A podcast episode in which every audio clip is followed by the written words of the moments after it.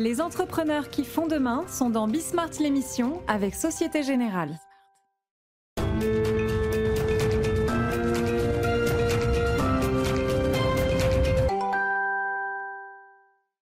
Salut à tous, Bismart euh, au salon de l'auto mondial de l'automobile, le retour, vous avez tout vu, hein. le retour du mondial de l'automobile. On va vous accompagner pendant quatre jours, notamment euh, autour de la marque Renault très largement. Et là, on va commencer, d'ailleurs, on va commencer avec deux temps forts, c'est-à-dire d'abord le directeur des opérations de la marque Renault. Lui, il est face, je sais pas, il y en a eu des défis que l'industrie a eu à relever. Franchement, le défi qu'a relevé aujourd'hui l'industrie automobile. Il est considérable, on va voir ça avec lui dans, tous les aspects. Et puis, et puis l'innovation. L'innovation avec cette, cette marque que Renault fait émerger, qui s'appelle Mobilize. Qu'est-ce qu'il y a derrière? Vous allez voir ça, c'est Bismart, c'est parti.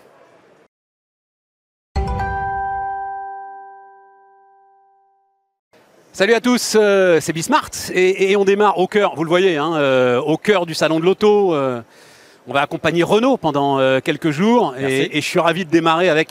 Et finalement, directeur des opérations, donc Fabrice Convoli. Bonjour euh, Fabrice. Bonjour. Directeur des opérations. D'un mot, directeur des opérations, c'est vous. Le défi automobile, il est d'abord industriel. J'ai l'impression là, aujourd'hui, énormément de défis à relever évidemment pour le monde automobile, mais d'abord industriel du fait de la violence de la euh, transition électrique. Est-ce que, voilà, est que vous, vous, le prendriez comme ça, vous aussi? C'est bah, d'abord un défi d'industrie bah là, Non, je ne le prendrais justement pas comme ça, parce que le défi de l'automobile, c'est tellement compliqué que c'est un défi d'équipe déjà. Ah, ouais. euh, et, euh, et, Lucas l'a bien rappelé euh, au moment de sa présentation, le premier défi, c'est faire des bons produits. Et faire des bons produits, c'est euh, effectivement des choix technologiques forts, c'est un enjeu manufacturing derrière, mais c'est aussi une politique commerciale qui doit s'adapter euh, à cet environnement. Ouais. Et quand vous dites il y a beaucoup vrai. de changements, ouais, on, on, a beaucoup, beaucoup, énormément de changements, notamment par exemple si on prend les deux trois dernières années sur l'évolution des différents types de motorisation. Ouais. Euh, si vous donnez cette partie-là uniquement à des industriels, euh, je pense que ça va mal se passer. Donc, pourquoi, ce pourquoi qui se passe, Attends, attends, ça m'intéresse. Pourquoi? Pourquoi? Pourquoi? Parce qu'en fait, il faut être dans une écoute du client euh, qui nécessite finalement euh, un travail et une valeur ajoutée de l'ensemble des équipes. Ouais, Quand vous voyez euh, les motorisations hybrides, comme on les a maintenant sur Clio, Capture, Arcana, remplacer progressivement le diesel, ce n'est pas qu'un défi industriel, c'est un défi pour nos ingénieurs, c'est un défi pour nos usines, mais c'est surtout un défi pour notre réseau qui pendant des années n'a vendu que du diesel. Ça me fait furieusement penser à la... Alors moi je l'attribue à Dassault, enfin Dassault père, mais, euh, mais on peut l'attribuer à d'autres. Il y a trois manières de se ruiner. Oui. Les femmes, le jeu, mais la plus sûre de loin reste les ingénieurs. Euh, non, je pas. Non, non, non, mais ça veut dire, c'est le risque, si on le prend comme un défi industriel, c'est de faire quelque chose qui industriellement soit absolument impeccable, mais que derrière on n'arrive pas à vendre Ouais. et que derrière on n'arrive Bah, pas à mettre en accord avec les besoins de la société. Voilà, d'où Ouais. l'intérêt de le prendre comme un défi d'équipe et euh, au niveau de manière transversale d'insuffler du produit, d'insuffler de l'émotion. C'est ce qu'on essaie de montrer aujourd'hui au salon. Ouais. Alors, quand même, euh, je regarde, feuille de route, 14 nouveaux véhicules d'ici euh, 2025. Oui, oui, oui. Ça veut dire euh, 14 véhicules d'ici 2025. Euh, D'un côté, ça peut on, a, on, a, étonner. on a déjà vu ça comme rythme dans le, le- Euh, l'histoire des grandes gammes automobiles. Ça va très alors, très vite quand même. Je hein. pense que 14 véhicules dans un environnement technologique aussi changeant, je pense qu'on n'a jamais vu ça, vous avez Ouais, raison. ouais, ouais. Euh, et c'est ce qui rend la tâche à la limite euh, à la fois euh, plus compliquée, et, euh, mais aussi plus stimulante. Euh, c'est que quand vous avez 14 véhicules à lancer en quelques années, vous êtes obligé de faire des choix. Des choix sur euh, vos gammes, des choix sur euh, la diversité, des choix sur les équipements, des choix sur les types d'énergie que vous allez promouvoir. Euh, et c'est ça tout l'enjeu finalement euh, de nos prochains lancements, au-delà bien sûr euh, de la beauté, de l'attraction. Non, de mais alors, eh, allons-y, allons-y. Type d'énergie, le sujet est réglé. Dites, et puis je vous, je vous donnerai ma, ma réponse.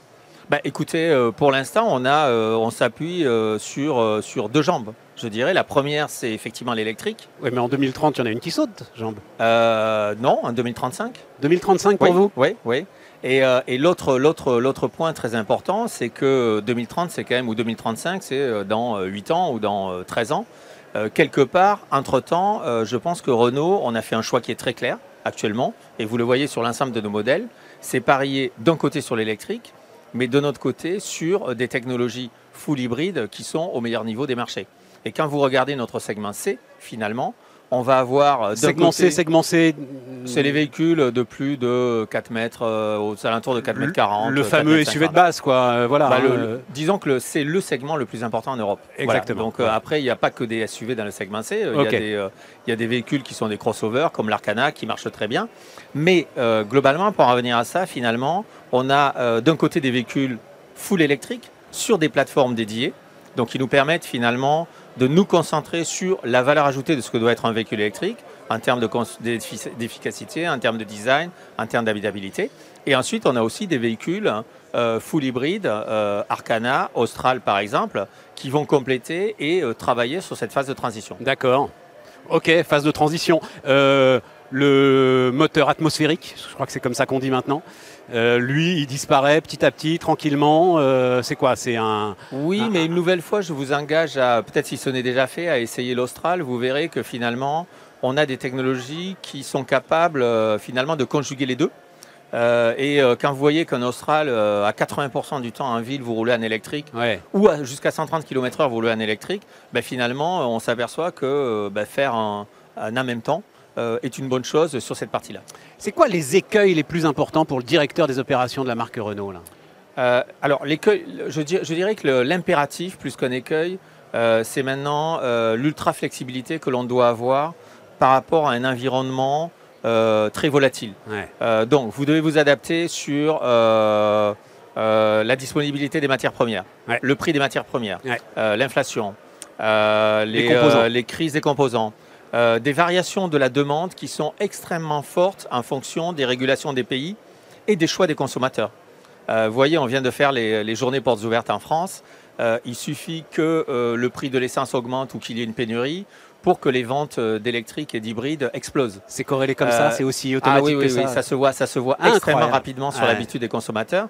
Donc vous êtes obligé d'écouter les clients attentivement et de gérer des variations qui sont extrêmement brutales d'un côté ou de l'autre. Les écouter, dirais- mais à, à vous entendre, même anticiper presque. euh, Euh, de façon. alors, Parce que les écouter euh, au jour le jour, mais effectivement anticiper les tendances. Ouais. C'est pour ça qu'on anticipe d'un côté l'électrique, de l'autre côté le full Ouais, hybride. ouais, Mais vous avez raison. euh, euh, pour en revenir à votre question, euh, donc mon principal ou notre principal défi hein, euh, à nos équipes euh, au niveau des opérations, c'est vraiment euh, cette flexibilité et ce travail main dans la main avec l'ingénierie et le manufacturing. Ça veut dire, ça passe par beaucoup de digitalisation, ça j'imagine. Je ne parle pas de digitalisation à l'intérieur de la voiture, hein. Mhm. Euh, digitalisation de euh, l'ensemble du processus de fabrication? Euh, je Ouais, passe- non, allez, allez, je, allez. pense que, je pense que ça passe surtout par euh, beaucoup de, une clarté au niveau de la- des orientations stratégiques.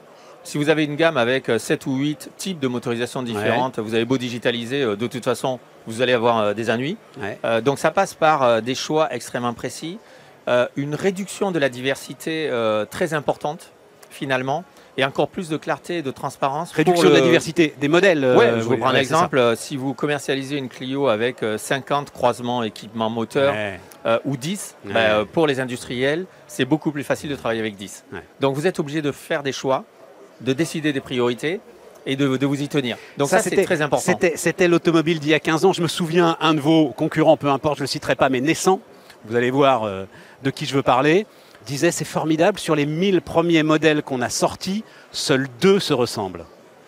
Ça, aujourd'hui, c'est Bah, a impossible. Voilà. Ça a changé. Ouais, c'est ça, voilà. Ça a changé. individualisation de Euh, l'automobile, c'est voilà. Ça a changé, mais, euh, mais quelque part, la personnalisation vient euh, du nombre de modèles disponibles aussi, toute marque. Donc euh, finalement, euh, ce qui a changé, c'est que, euh, encore une fois, vous faites maintenant des choix, et pour ça, vous devez avoir les bonnes Ouais. technologies.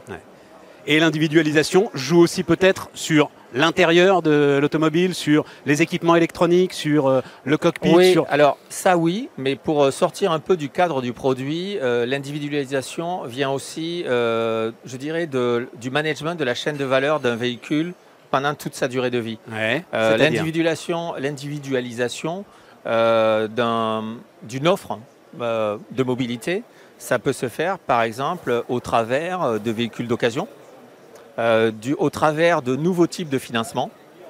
euh, au travers d'une mobilité qui s'adapte aux besoins euh, de nos consommateurs. Donc c'est une mobilité sur laquelle le consommateur ne veut pas forcément un engagement sur plusieurs années, mais juste sur quelques mois. Vous êtes en train de me vendre Mobilize là, je me trompe? Non, je suis en train de, je suis en train de vendre un levier finalement euh, de, de consommation euh, de la mobilité qui est en train de changer. Vous parliez il y a 10 ans euh, du niveau de, de diversité, etc. Ouais. Euh, je pense que si euh, la même remarque euh, aurait été valable sur le type de manière d'acheter un véhicule, Ouais. qui, a, qui a considérablement évolué Ouais. et qui lui est de plus en plus personnalisé finalement. Et alors, mais juste euh, sur ce type d'achat euh, et ce- cette manière d'acheter un véhicule, mais est-ce que c'est dans votre périmètre? Les concessions, les ventes, Oui, tout ça, oui, c'est dans le oui. périmètre du directeur des opérations? On dit que c'est là qu'il va y avoir une vraie révolution. Bah écoutez, euh, oui, on dit que c'est là. Alors après, c'est facile de pointer euh, juste un secteur et de dire c'est là où il va y avoir la révolution. Non, mais vous Là- avez envie de récupérer le contact client direct. Bah, de toute façon, euh, on- il est déjà partagé. Oui, Je, je pense qu'il faut aller au-delà. il, faut est aller, partagé, euh, mais il le sera moins, quoi. On va bah, dire ça non, comme je ça. pense- non, je pense qu'il faut aller au-delà de, de ce genre de. de- Là aussi, euh, c'est comme, euh, comme tout à l'heure, vous me parliez euh, de l'ingénierie contre le reste du monde. Euh, y a pas la- chez nous, chez Renault, il n'y a pas la distribution contre le reste du monde. Ah. Euh, bah, discutez avec des concessionnaires Renault, vous verrez qu'en France et ailleurs en Europe, ce sont Fabrice. des partenaires. on connaît les gros- grandes entreprises. le on gros- connaît les silos des grandes entreprises. que votre dire- volonté, que la volonté du directeur des opérations soit de les faire sauter, c'est formidable. Ah non, et c'est évidemment la clé. de- Non, non, il n'y a aucune volonté là-dessus, au contraire. Ça veut dire qu'il n'y a pas de Au silo. contraire, au contraire. Moi, je pense que, je pense que euh, et on le voit, euh, je vais vous donner un exemple. Renault aujourd'hui, euh, c'est le numéro un des ventes à particuliers en France. Ouais. Est-ce que vous pensez qu'on serait numéro un des ventes à particuliers en France sans notre réseau et sans notre réseau dans les régions? Non. Non. Donc, donc, euh, donc euh, je m'inscris quand même un faux par rapport à C'est ce leur modèle d'affaires qui va changer. C'est ensemble le coût de distribution qu'on doit ensemble faire baisser. Ouais. Ça, c'est autre chose. Ouais. En revanche, le fait euh, d'avoir euh, ce réseau et ce réseau dans les régions en France est une force Voilà. et on n'a pas du tout envie de le changer. Euh, en termes de défis de fabrication, on a beaucoup parlé, hein, euh, post-Covid, euh, crise des matières premières, vous en avez dit un mot, des composants. Est-ce qu'il y a une recomposition des chaînes de valeur, des chaînes de fabrication? Comment est-ce que vous gérez ça? Euh, sur le, bah, bah oui, il y a une recomposition, notamment sur la partie dans le domaine électrique, sur la partie des batteries. ouais. Ça c'est clair. Après, L'idée c'est quoi? C'est l'idée, c'est que Renault en fasse de plus en plus. Enfin, c'est bah, reprendre le contrôle les- au maximum de la fabrication là-dessus. L'idée, c'est travailler au maximum notre écosystème électrique euh, euh, Ouais. en France, Ouais. euh, notamment. Euh, donc ça, c'est une idée euh, forte, stratégique, euh, et euh, qui, euh, qui, euh, qui se traduit euh, par euh, finalement les annonces qui ont été faites aujourd'hui. Donc fait. ça, c'est un vrai changement. La deuxième rupture, euh, c'est effectivement contrôler la chaîne de valeur, la valeur sur toute la durée de vie d'un véhicule. Je pense que si demain, ce véhicule-là, on le vend au travers de mensualités, on a tout intérêt à euh, avoir euh, un management euh, de la revente, de la première vente, revente du véhicule, Ouais. et euh, notamment euh, de sa valeur en termes de, de recyclabilité. Ouais. Voilà. Donc ça, c'est le deuxième enjeu euh, très important. C'est considérable. Hein? Oui. Ouais. Oui, Non, parce que, parce ce que qu'on vient de détailler là, de- parce vous le dites ça- simplement et avec beaucoup de clarté, etc. Mais le défi est complètement dingue. quoi. Voilà. Non mais c'est- euh, oui, c'est dingue. Et, et vous avez euh, raison à tous les étages. C'est passionnant. Ouais. Euh, on ne le réussira pas euh, si on n'est pas en équipe ou si on n'est pas capable de faire les bons partenariats. Et puis surtout, on ne le réussira pas si on n'est pas capable d'injecter dans nos produits finalement du différenciant, de l'émotion, euh, de, de- Ouais. final- finalement, euh, finalement euh, de, de retrouver euh, ce mojo qui a fait la différence dans le passé et qui doit faire la différence avec la nouvelle gamme qu'on a actuellement. C'était un slogan, comment c'était Voiture à vivre Quelque chose comme ça? Oui, oui. Hein, oui, c'était pas mal. hein. Oui, c'était bien. euh, c'était bien. mal à euh, bah, à, nous, à nous de le, comme on le fait sur la, la- la Renault 5 ou la Renault 4, de le réinterpréter euh, Ouais. d'une manière moderne. Merci Fabrice. Merci à vous. Fabrice Combolive, hein, le directeur des opérations de la marque Renault, qui était notre invité sur Bismart. On se retrouve dans un instant. Merci beaucoup.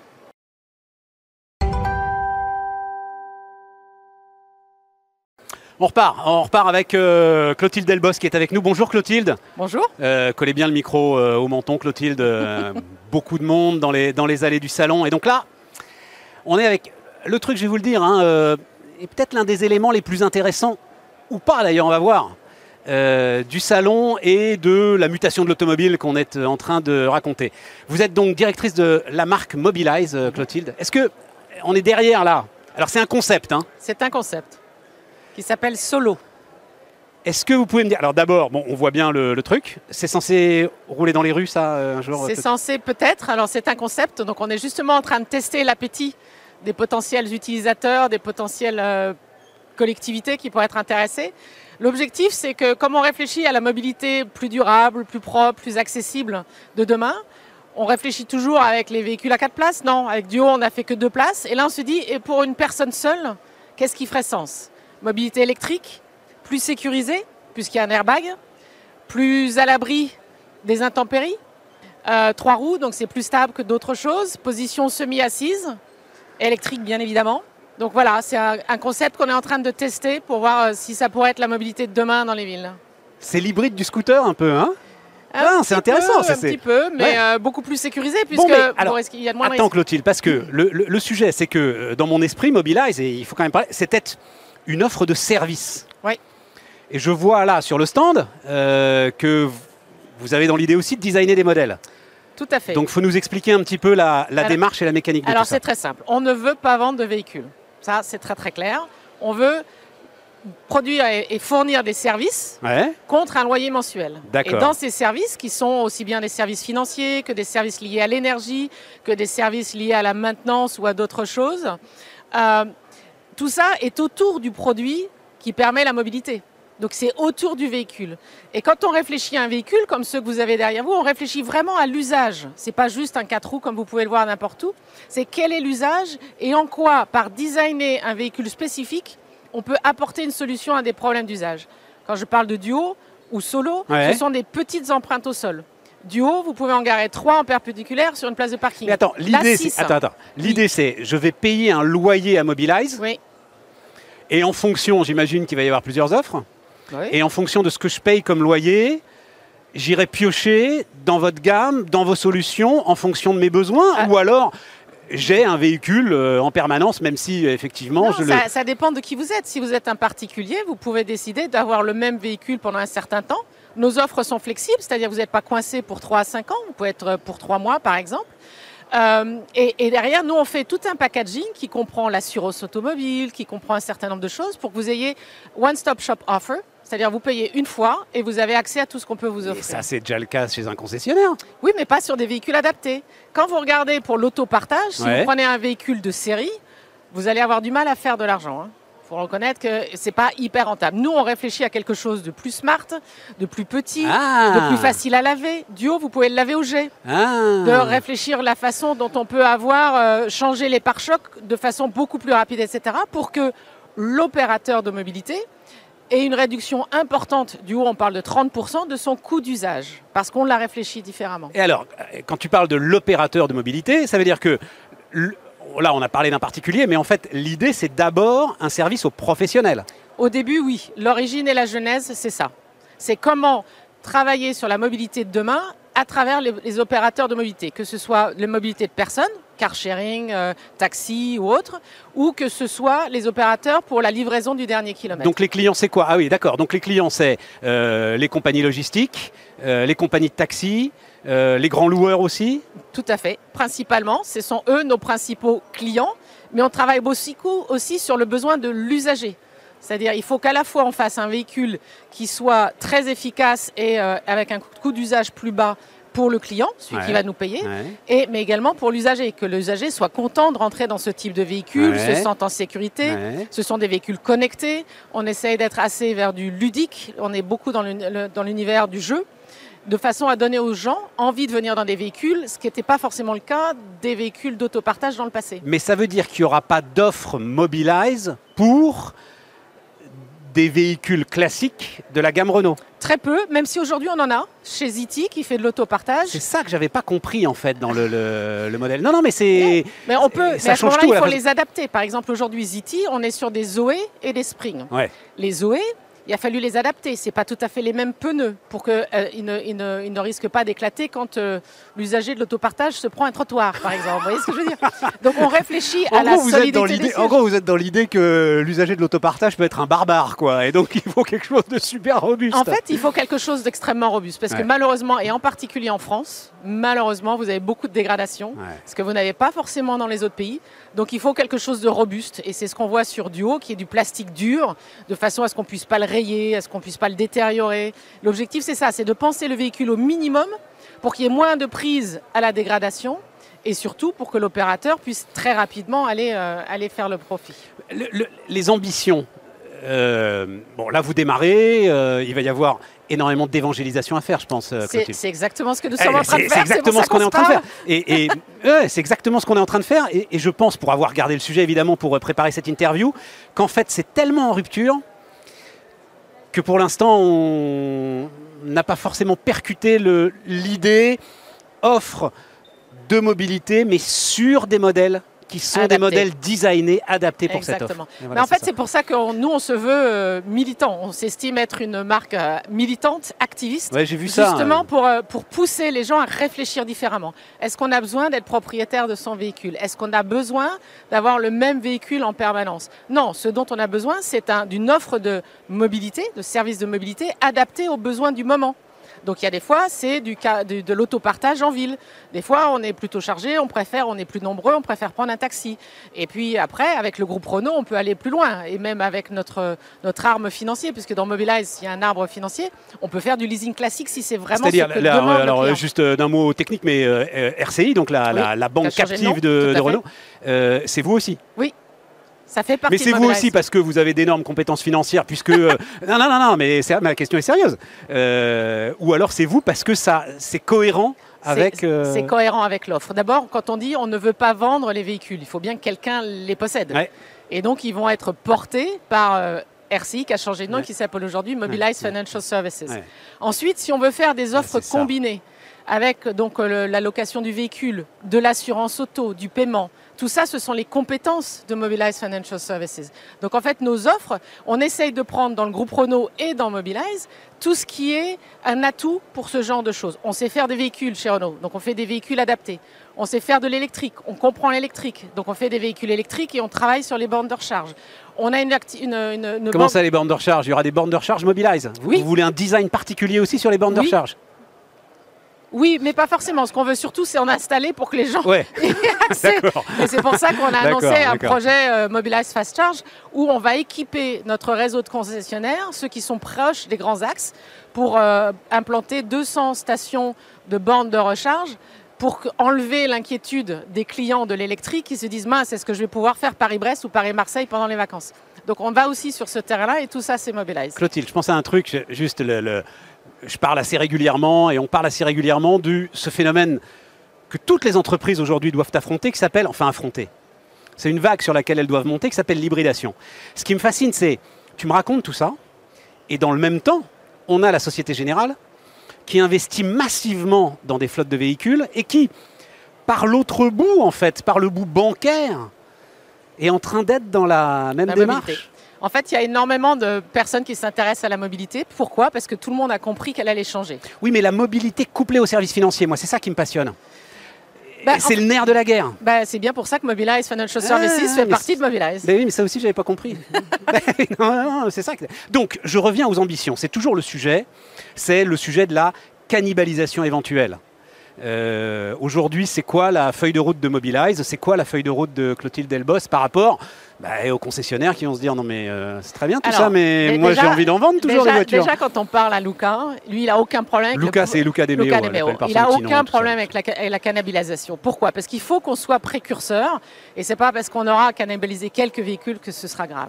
Si après on parle, donc notre ambition c'est 20% du chiffre d'affaires du groupe Renault en 2030. C'est quand même loin d'être négligeable.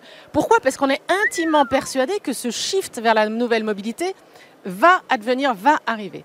Alors après les concessionnaires, mais les concessionnaires au début nous ont regardé un petit peu en disant mon Dieu mais qu'est-ce qu'ils veulent faire? Mais ils sont ravis parce qu'en fait on leur amène un nouveau flux de- Ouais. de, chiffre d'affaires. Ouais. Parce qu'on leur amène la possibilité de faire des hubs de mobilité. Ouais. Donc de faire de l'autopartage, de la location. On va, comme Et des clients qui sans doute en fait n'auraient pas été clients. Exactement. Et c'est exactement ce qu'on veut faire avec Mobilize. Fun- Avec, euh, C'est musique Fun- ça? Ah Oui, non, c'est ça Donc ça Il y en a pour deux secondes. C'est notre hymne. C'est notre hymne. c'est très très Désolé, ça marche directement.